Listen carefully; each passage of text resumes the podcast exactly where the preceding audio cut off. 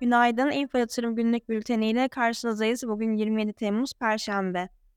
Bu haftanın yurt içi açısından en önemli veri akışı TCMB Başkanı Hafize Gaye Erkan'ın sunumu ve başkanlığında bugün Ankara'da saat 10.30'da gerçekleşecek olan yılın 3. enflasyon raporu toplantısı olacak.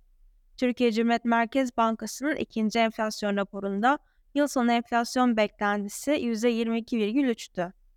Üçüncü enflasyon raporunda yıl sonu enflasyon tahmini beklentisinin %45-50 aralığına yükseltilmesini bekliyoruz. Yukarı yönlü revize beklentimizin nedeni ise seçim belirsizliğin sona ermesiyle politikalara bağlı olarak kur tarafında yükseliş görüyoruz.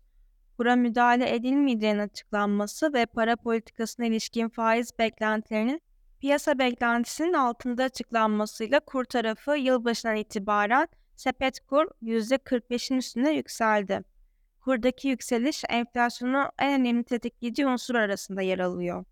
Asgari ücrete gelen zam, memur zammı, emekli zammı gibi yapılan ücret artışları refah açısından önemli olsa da KKM'nin hazineye olan yüküyle birleştirildiğinde dolaşımdaki paranın artması ve arz talep dengesizliğine bağlı olarak artan fiyatlarla fiyatlar genel düzeyi artıyor diyebiliriz.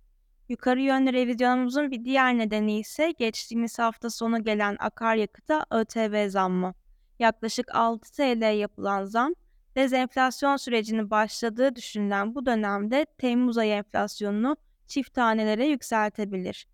Bu konuyla ilgili TCMB karar metninde de vurgu vardı. Karar metninde kurul bu unsurlara ek olarak vergi düzenlemeleri ve fiyatlama davranışlarındaki bozulmanın enflasyon üzerinde ilave olumsuz etki yapacağını öngörmektedir denilmişti. Yıl sonu bizim enflasyon beklentimiz %55-60 aralığında. BIST endeksinin kısa vadede 6600 puan seviyesinin altında kalması durumunda 6500 ve 6450 seviyelerin destek, yukarı yönde 6750 ve 6800 seviyelerin direnç olarak takip ediyoruz. Borsa İstanbul'un güne alıcılı başlamasını bekliyoruz.